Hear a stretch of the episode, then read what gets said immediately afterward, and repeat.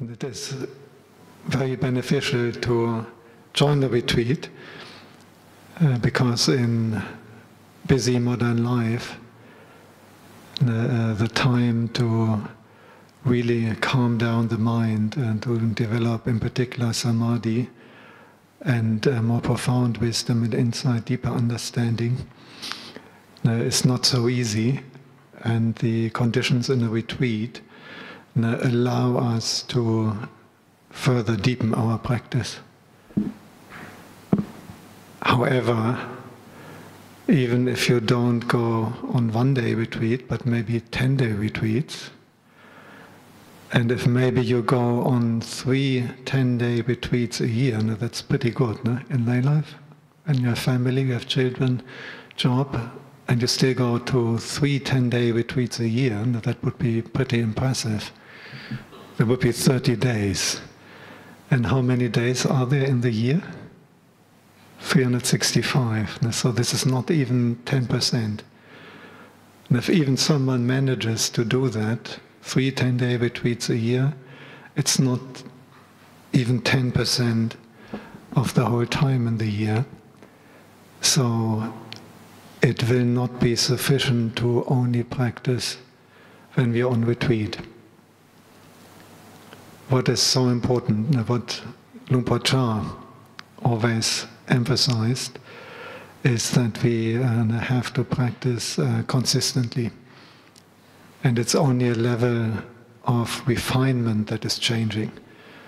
Now, for sure, in a retreat situation, one day retreat, even more so, whole weekend retreat, still more, 10 day retreat and longer, and we can reach more refined levels in our practice normally.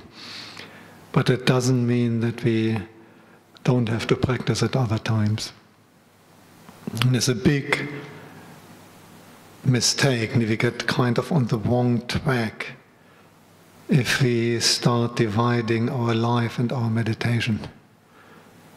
Now I'm on retreat, and here's my normal life. That will not work. But that has to become the one thing. Your life and your practice has to be one integrated whole thing.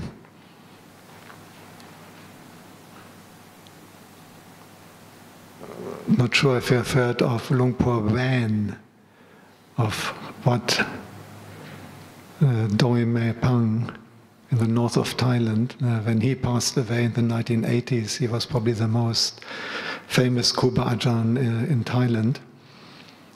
And uh, once a group of lay people visited him, he didn't give that many teachings, uh, but he was uh, sometimes uh, often happy to just answer questions, talk to people. And they asked him, uh, Luang Por, how many hours of meditation should we do every day? And he didn't really give an answer, but he looked a little bit surprised. So they thought he hadn't understood their question, and they asked, they asked him again uh, Luang Por, we mean how many hours meditation a day? And he looked outright puzzled. And then the third time they tried, Luang Por, what do you think? What is a good amount of hours for us in lay life know, to, to practice? And you just say, all the time. Because he couldn't quite conceive of the idea that you divide your time between practice time and non practice time for sure, everyone will acknowledge when you go to work, maybe tomorrow morning, and you arrive and you open your computer and you go through your emails or you have to join the first meeting, that is probably not the time to attain fourth jhana, but it's still a time to practice. So, what we need is some good instruction how we can practice all the time, including in lay life. Because the Buddha didn't teach only for monks and nuns, he did just as well teach for upasakas and upasikas. And if you think that only modern life is busy, It's very common already in the suttas that they talk with the Buddha and then they say, Oh, Bhante, we have to go now, we are very busy. It was just the same in many ways.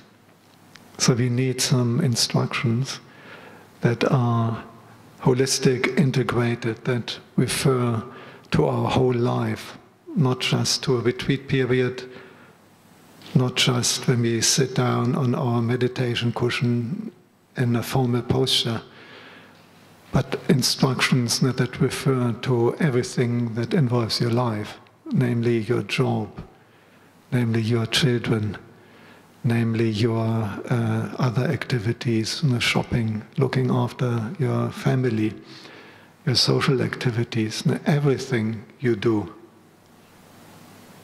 Because this is where we have to practice, as Luang Por Waen pointed out all the time. So, do we have any such instructions?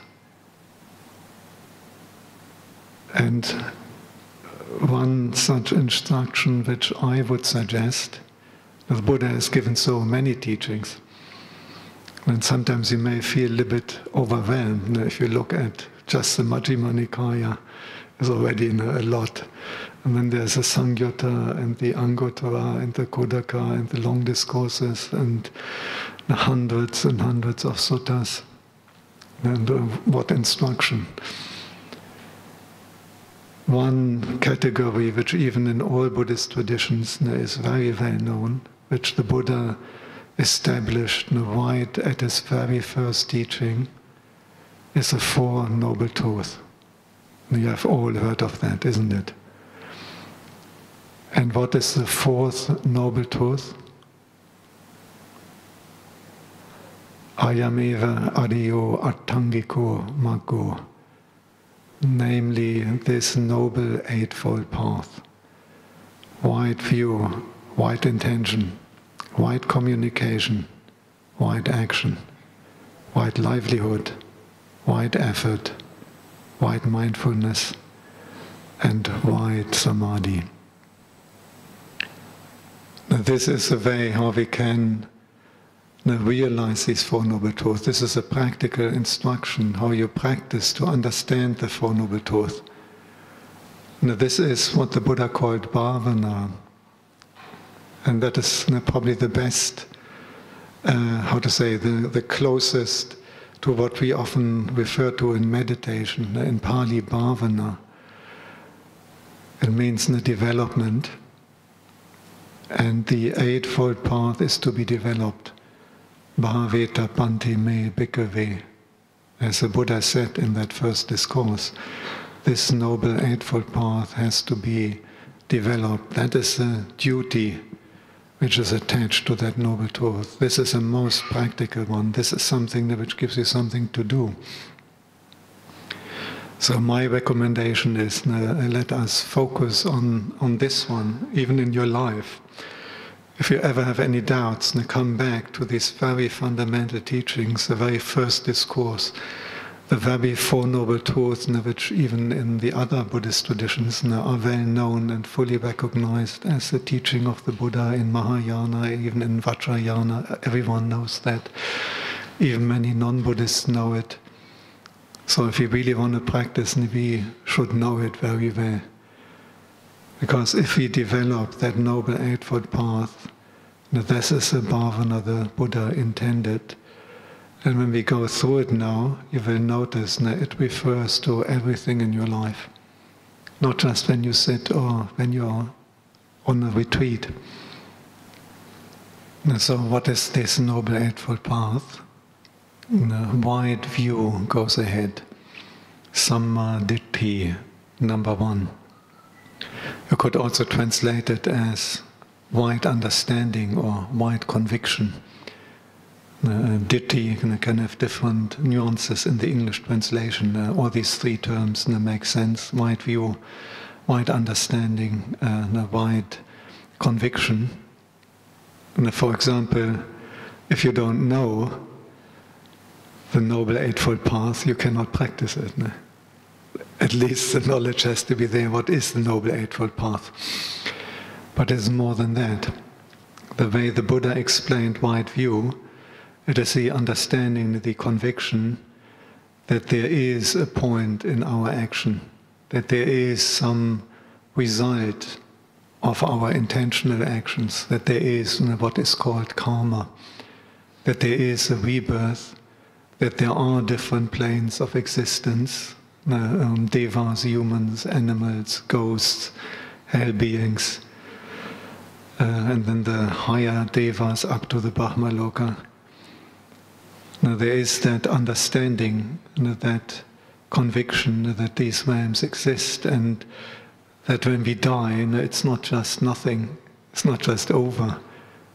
What we call death is simply you know, the separation of consciousness and of the mind from the physical body, from these four elements that constitute the physical body. And then it goes you know, according to craving and our karma. And there's no reborn grasping on a new body unless all grasping and craving has been abandoned. So it continues, and where it continues it depends on our karma, it depends know, whether we still have craving. Now, there is a point in respecting certain persons like our parents because there is a debt of gratitude. Now, this is all included in wide understanding, wide view.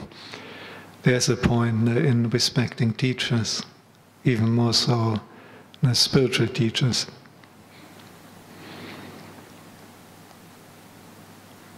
And of course, there's also the wide understanding of this Noble Eightfold Path. At the beginning, simply an intellectual, conceptual understanding, which later has to be deepened.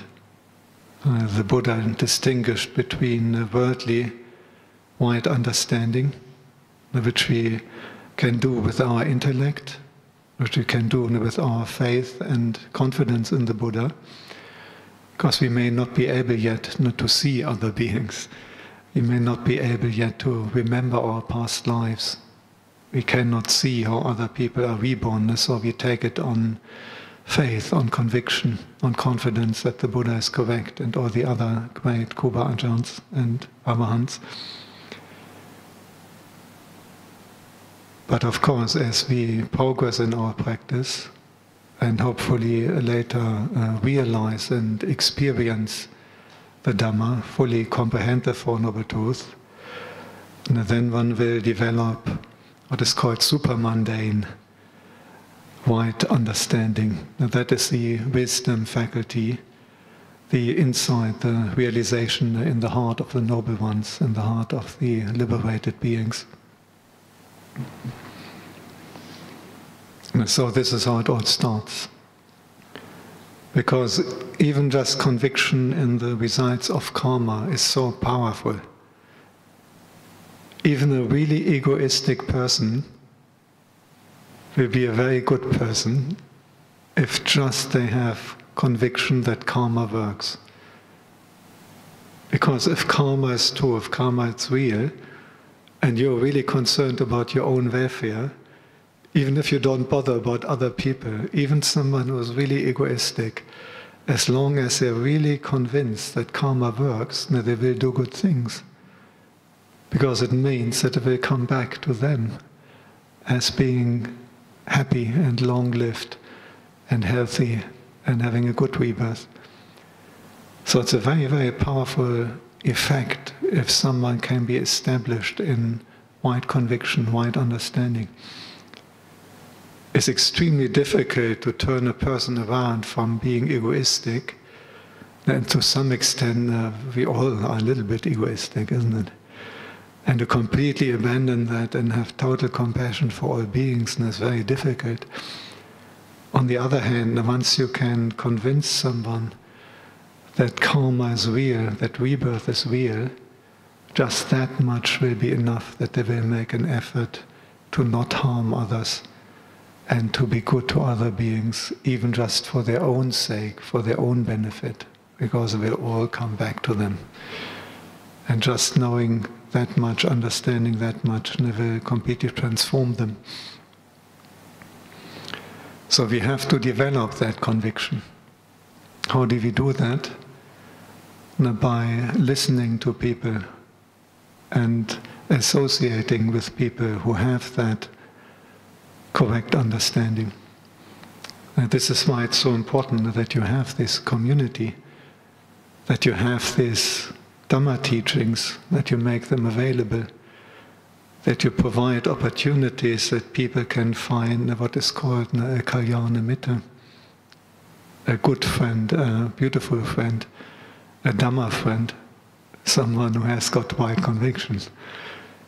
Because if you're surrounded by people who all have faith in the realization of the Buddha, have faith that one can get out of this realm of old age, sickness, death, and new birth and experience total freedom, if you're surrounded by people who share that understanding that karma is real, that rebirth is real, that there's a point in respecting parents and teachers, and so on, it's quite natural that our own conviction will be strengthened.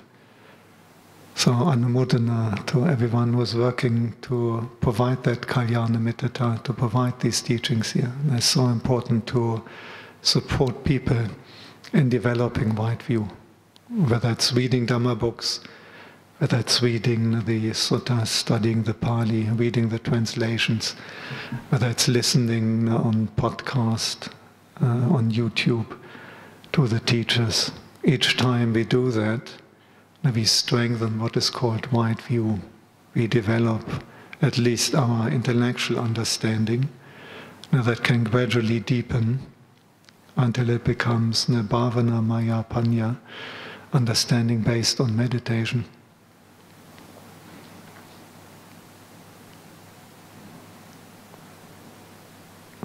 One thing which we also know, if we establish ourselves in wide understanding, is the next factor. Samma Sankappa. The Pali term Sankappa actually covers a little bit both what we in English call intention or what we call thought. It has a little bit aspects of both. This is why you sometimes even find these translations. Usually it's translated as right intention, but you could also call it almost right thinking, right thought. They're quite close, and the Pali term uh, has nuances of both. Uh, if I should opt for one intention, uh, one translation, I would go for the right intention. And there are the three bad intentions which are unbeneficial, which enmesh us further in samsara, which cause us to make bad karma, which cause trouble for us and others, which is what? Kama sankappa, vyapada sankappa, vihingsa sankappa. The intentions of sensuality, intentions of ill will, anger, and intentions of cruelty, uh, enjoying to harm others. Number two and three, most people immediately recognize, no, this is not good. Being angry, will, and uh, delighting and hurting and harming others, being cruel, most people recognize that. The first one is more tricky, because that can look quite nice and not so bad just enjoying nice food, uh, enjoying life, as they say.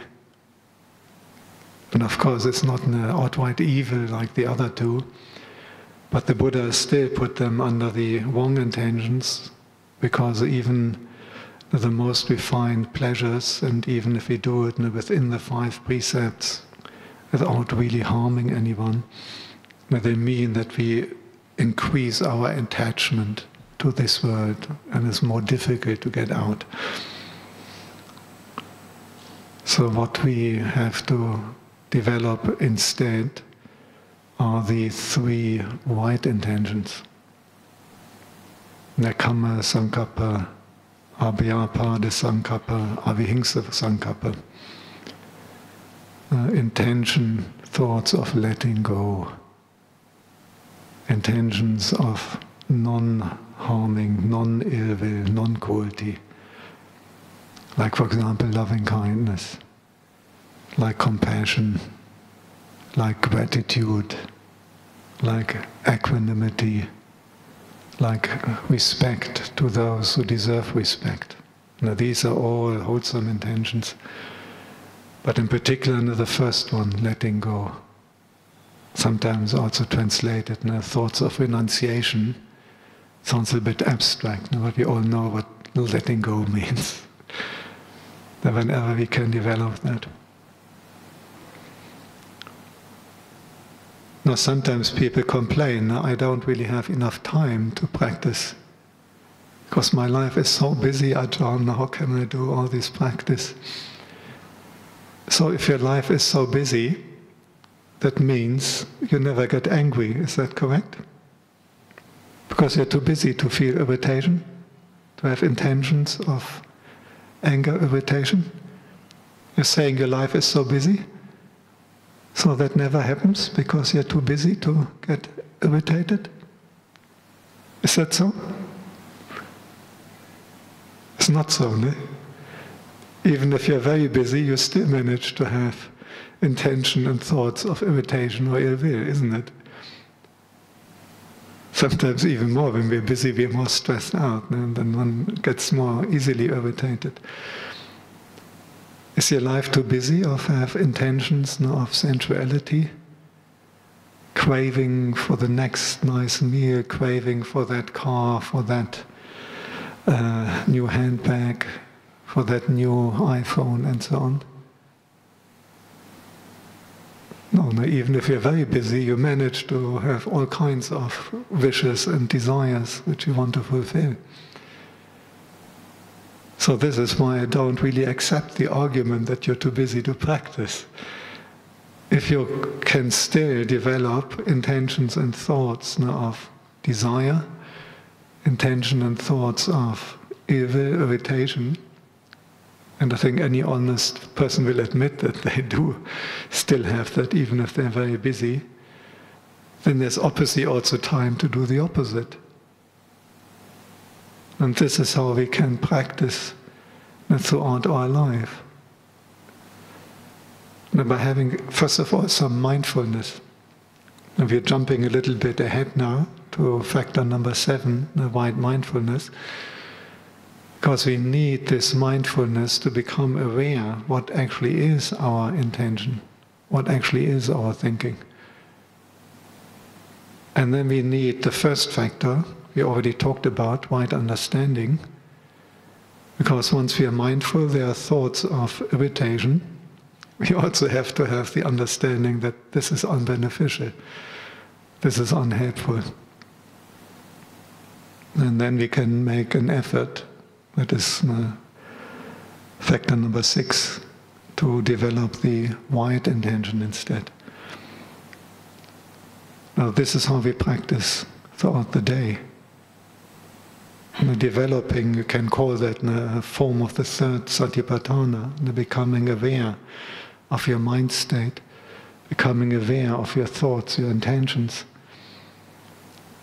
and then having the knowledge, the wide understanding, the which ones are the good ones, which ones are the bad ones. And the bad ones that we make an effort to abandon, or at least to weaken, or at least not to make them stronger. And the good ones that we make an effort to establish, to bring up, and to further cultivate. We can't have too much metta we can't have too much compassion, we can't let go too much. We make this intention strong. And do you have intentions, thoughts arising only when you're on retreat or only when you're sitting on a meditation cushion? No, it can happen when you're shopping, it can happen when you're working, when you're emailing, when you're in meetings, when you try, when you look after the kids. So, whenever intentions, thoughts arise in our mind, that's when we can practice. By recognizing them, first of all, with mindfulness, by understanding Is that a good one or a bad one? Is that something beneficial and wholesome? Or is it maybe harmful for me and others? And then making the effort of abandoning the baddies and bringing in the goodies.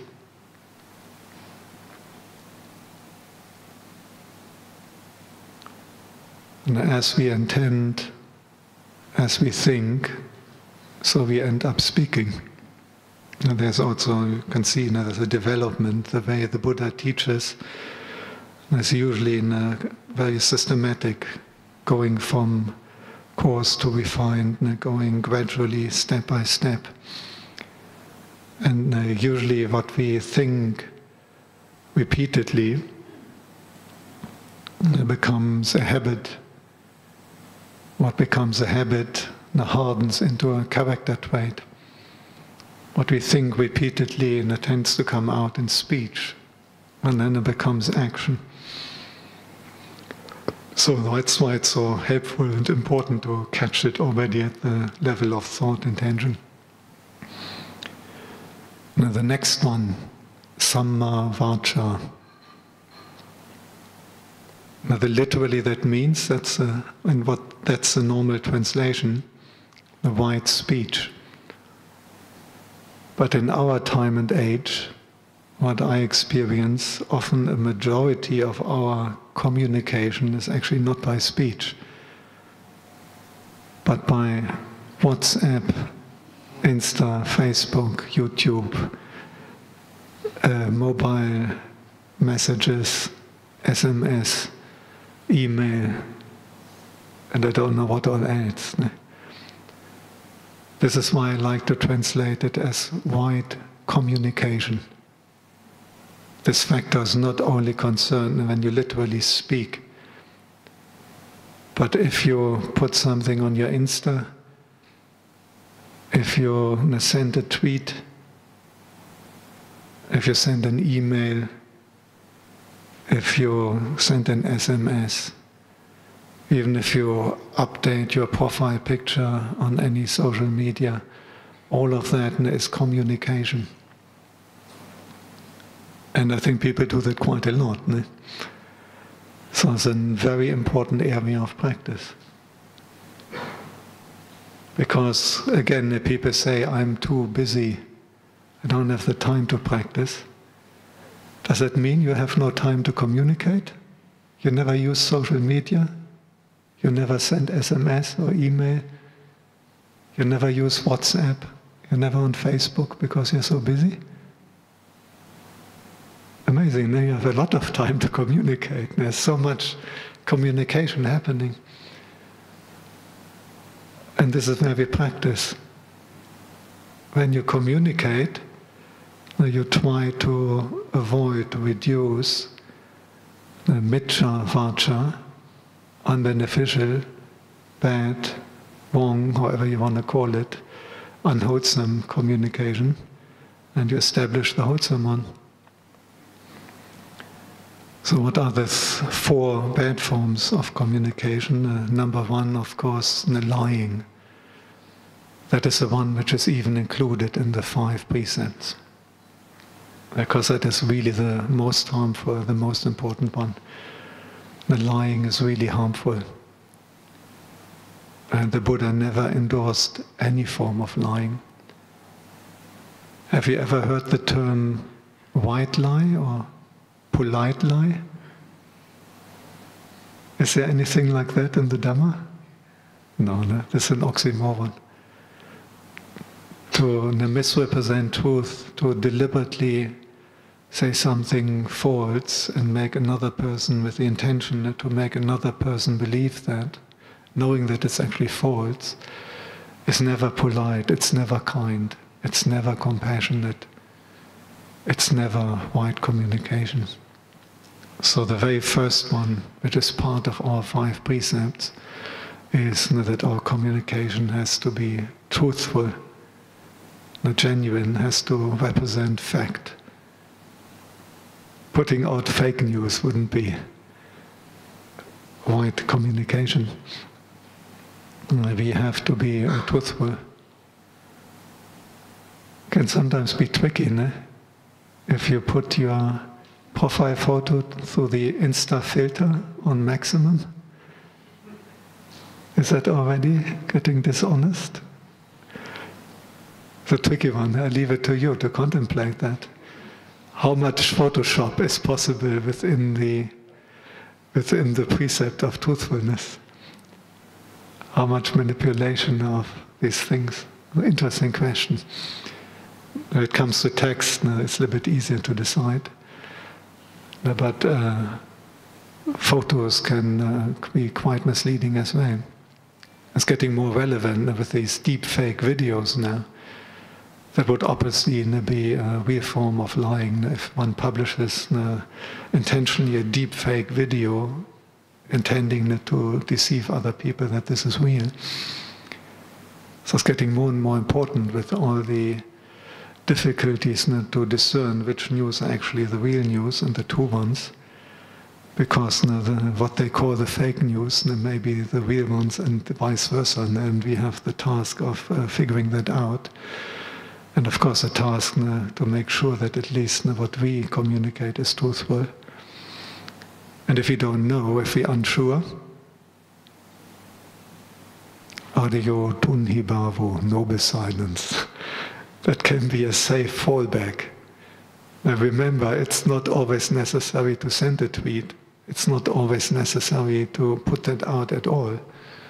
If it's just a rumor, if it's something which is potentially false, a wise person then will not put that out until they uh, have reasonable certainty, beyond uh, reasonable doubt, that this is actually truthful. So, a very important area of our Dhamma practice nowadays, the truthful communication. But there are more factors. There's also that our communication should be kind, polite. The expression, how we say it, uh, friendly, that it sounds um, friendly and not, not harsh, not offensive. Again, you can immediately see there's plenty of space for practicing. Now, often on the internet, people have a, a handle, uh, some fake name. so they're kind of anonymous. Actually, usually not anonymous, really, but kind of. And it's quite amazing that once people feel that they are not known, that they make an anonymous post, how harsh and gross the speech can become. People would never act like that in a face to face. But when they put a comment under a YouTube video or somewhere else, you know, they can get really in an extreme. So we have to be careful, you know, even if we feel, oh, no one knows it's me writing that. And of course, we know ourselves. This whole argument, uh, I do that because no one knows, Often the devas also know. Uh, even the ghosts, even the ghosts will know. But you may not mind, so much. And the devas know, and some some ajahn with psychic powers might know. But there's certainly at least one person who knows. That's you yourself and your conscience. And if our conscience knows we did something unwholesome, it's amazing how conscience functions. We, we do know that. It does register and it makes us feel down. It makes us feel uh, the regret and remorse. It weighs on us. So much better not to do it. And if no other human seems to be aware, it's much better if we don't do it because we would know. But if there's nothing harmful we do at all, then our conscience knows that we are good, that we are not harming or hurting anyone. Uh, then another very important one is divisive speech, divisive uh, speech that is putting people up against each other. We can see that a lot in a lot of politics nowadays.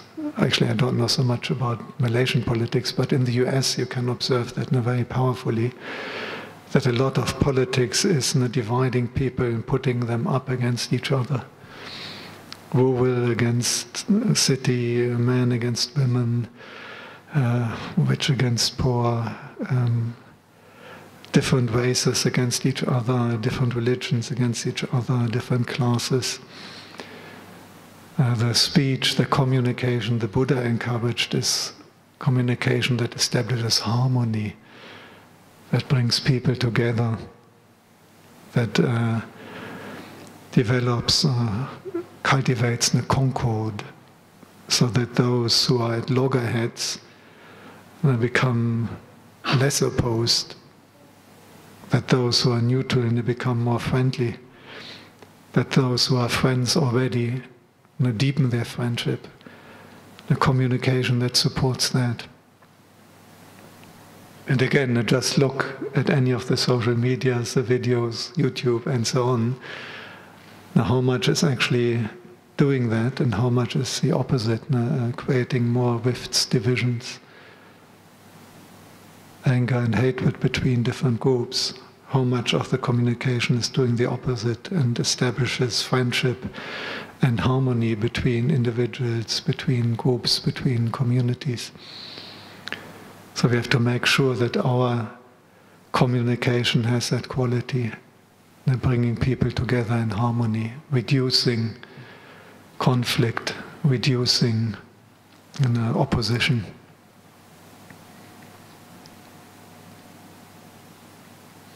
And finally, we should avoid what the Buddha in Pali called Samphappalapa. I'm not sure if you are all Pali scholars, but even if not, can you guess what is the meaning of the Pali term referring to speech communication? Samphappalapa. Blah, blah, blah. Meaningless speech, pointless speech It's not really divisive, it's not really angry, it's not really evil, it's not really lying, but it's just blah, blah, blah, blah, blah. Here's a photo of the food I'm eating this evening. Here's a photo of the shoes I just bought. Here's a photo of me uh, in front of a photo of him. And then here's a photo of all of us. And is that really helpful for the people who receive that? Is that really meaningful? Here's my comment on this comment of that person who commented on that video, which was a critique of that person saying this. Does it really help anyone to develop deeper understanding, to realize the Dhamma? or even at least to live a more skillful worldly life, to achieve uh, prosperity in their family, to have a good job? Does that lead to people to have more intelligence?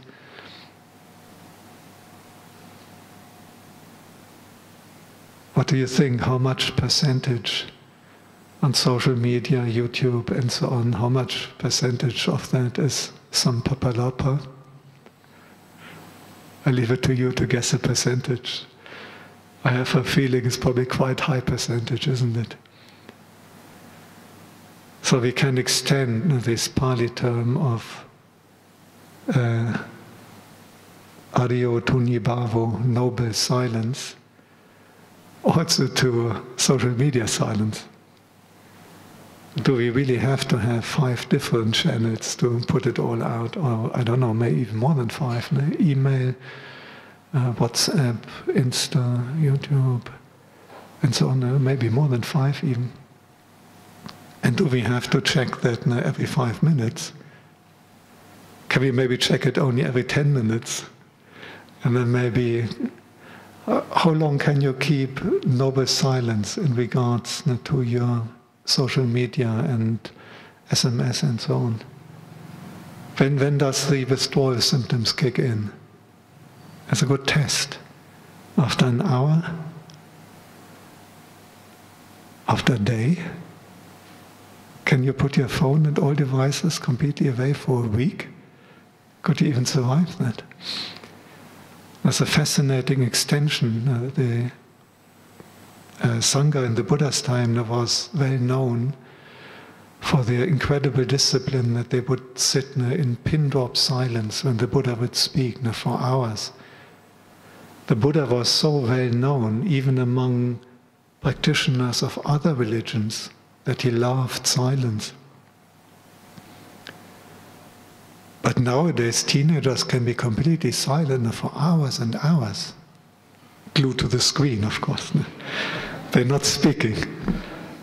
But uh, it's actually not only teenagers. No, Facebook is the oldies now.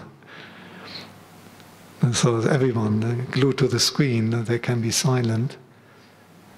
But uh, in terms of social media, silence is a very noble thing. Tunhibhavo, noble silence. We don't always have to put it out. An easy way of doing white speech often is simply uh, not to communicate. So I uh, today like to especially recommend that area for your practice in lay life. Because communication is so important and so frequent nowadays, and so many people spend a tremendous amount of time with that forms of communication. And each time you do that, you can develop bhavana by checking before you send out that photo, before you put up that post, before you make that comment, is it maybe just useless, pointless, samphappalapa? Is it maybe divisive or does it establish harmony? Does it have meaning? Does it help people to understand the Dhamma or at least uh, live a skillful worldly life, beneficial and helpful to other beings? Um, is it expressed in a friendly, polite manner? Usually, in a friendly, polite communication is more effective, anyhow. Have you ever achieved much by sending a really angry email? You shoot out this email, you really tell them what you think. And do they come back and say, Oh, yeah, you're so right, I'm really a really bad person and I totally agree with you? Does it usually work? How do you respond to really angry emails? It's usually more, uh, more successful anyhow to communicate in a polite, friendly, and most importantly in a truthful. And that is really, really difficult. At least we have to make sure that what we put out is always truthful and to figure out what exactly is all truth or half truth or fake or half fake and so on on the internet. Now, this is really, really hard. But at least we should make sure what we put out should be really truthful. And so that gives you so much to practice through your life already. But of course, we continue with mind action. And that is mostly the precepts, the five precepts, the other ones not to kill any living beings, even an ant, even a mozzie, not to intentionally kill any beings, and not to steal, not to commit adultery or other forms of uh, sensual misconduct, and uh, not to take alcohol or other drugs that cause uh, intoxication, heedlessness, that destroy the sense of shame and conscience uh, that uh, weaken and eliminate the mindfulness and awareness. Now, that one is, uh, I think, uh, quite well known to most people, uh, very important. Now, often the physical action can have a big impact, but we shouldn't underestimate now, the impact of speech, of communication you never know whether that thing you put out goes viral, as they say, and is seen by maybe a million people. And if we put something out now, that really induces anger, division, if we put something out that is false in communication, and a million people see that, it can also be a huge, huge karmic impact. Never underestimate that. Now, when it comes to physical action, most people understand I'm making karma here. But we have to be aware that we can make big karma by communication. Also wholesome communication. If you share something, it's not like I say that it's completely wrong to use these things, they exist. And if you want to put something out, now let them know about the latest BUBS retreat. Now let them know about opportunities to help out and keep this place running to serve on the exec committee, to do other jobs, uh, to participate. If you communicate in such a way that many of your friends do some wholesome activity because you encourage them, you make heaps and heaps of good karma. It goes in both directions. So, in a skillful communication, they can give you heaps of good karma. Next one, Samma Ajivo, white livelihood. The more common way nowadays, and you say your job. And you can see now how the Buddha was concerned about you in lay life.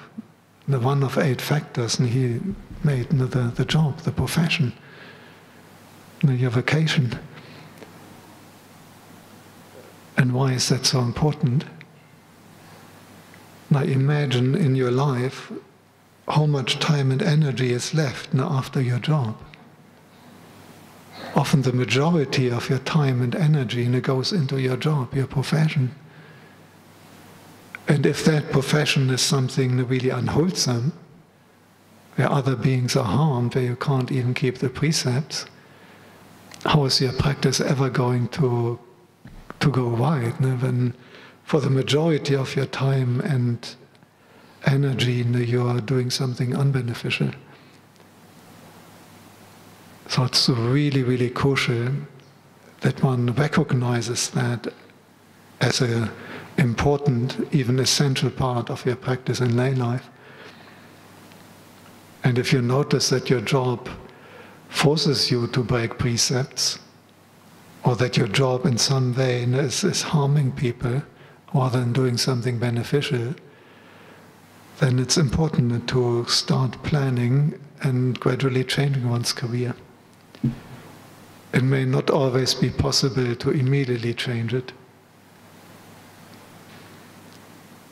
But uh, usually, if we plan long term, and ideally, if you start when you end university, now that is the best time, or already when you choose your university subject, to plan that you have a job where you do something beneficial and good, where you can keep the precepts, where you can actually do your job with an intention of loving kindness and a wide intention to all beings. It doesn't have to be super heroic, even something very humble like a cleaner garbage collection.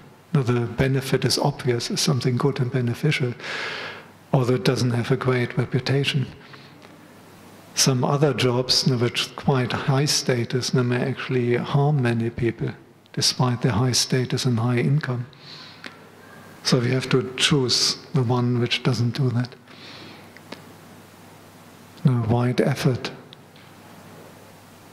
We already talked about that. No? Mindfulness. Now, now we are moving more in what is called samadhi in the wider sense. Now we are moving away from external actions, now we are moving into internal practice, changing your thinking, changing your perception, changing your intention to make them wholesome. Now that's wide effort, abandoning bad thoughts and intentions like anger, establishing good thoughts and intention like loving kindness, like compassion, respect, gratitude. This is where we can really put in big effort because these things happen all the time in our mind. We discussed that already. So we have to sharpen our mindfulness, which is the next one, number seven. Because these internal ones is already difficult with uh, communication. It's so easy for an email, a tweet to slip out before you really know what you're doing. I know that uh, in email you can have programs that delays the sending. So after you click send the email, you can put in another 30 seconds before it really goes out. Because sometimes you may notice after sending it, oh dear, I shouldn't. if you have that delay thing, you can still call it back, it's not yet out. But we have to develop the same thing for our thoughts. We have to carefully observe that we can uh, control and call back, so to speak, the unwholesome thoughts, unwholesome intentions. But to do that, we first have to recognize it. So we have to develop mindfulness, at least in that sense, that we become aware of our thoughts, intentions. And we have to combine that with the right understanding which ones are the good ones, which ones are the bad ones. And then the right effort, reducing the anger, increasing the loving kindness reducing the desire, increasing the letting go. And the last one, Samma Samadhi, the jhana. And I admit this is a little bit difficult to do in daily life. Uh, I, I, I, do admit that. It's unlikely when you're washing, shopping after finishing work that you will attain fourth jhana. I acknowledge that. So this is maybe a path factor which is more suitable to develop on retreat or when you're formally sitting meditation. I do acknowledge that one. But that still leaves seven of eight path factors which you can actually do throughout your life. And how you can make your Dhamma practice and your life, your meditation and your life, the one thing, one integrated whole of bhavana, of development.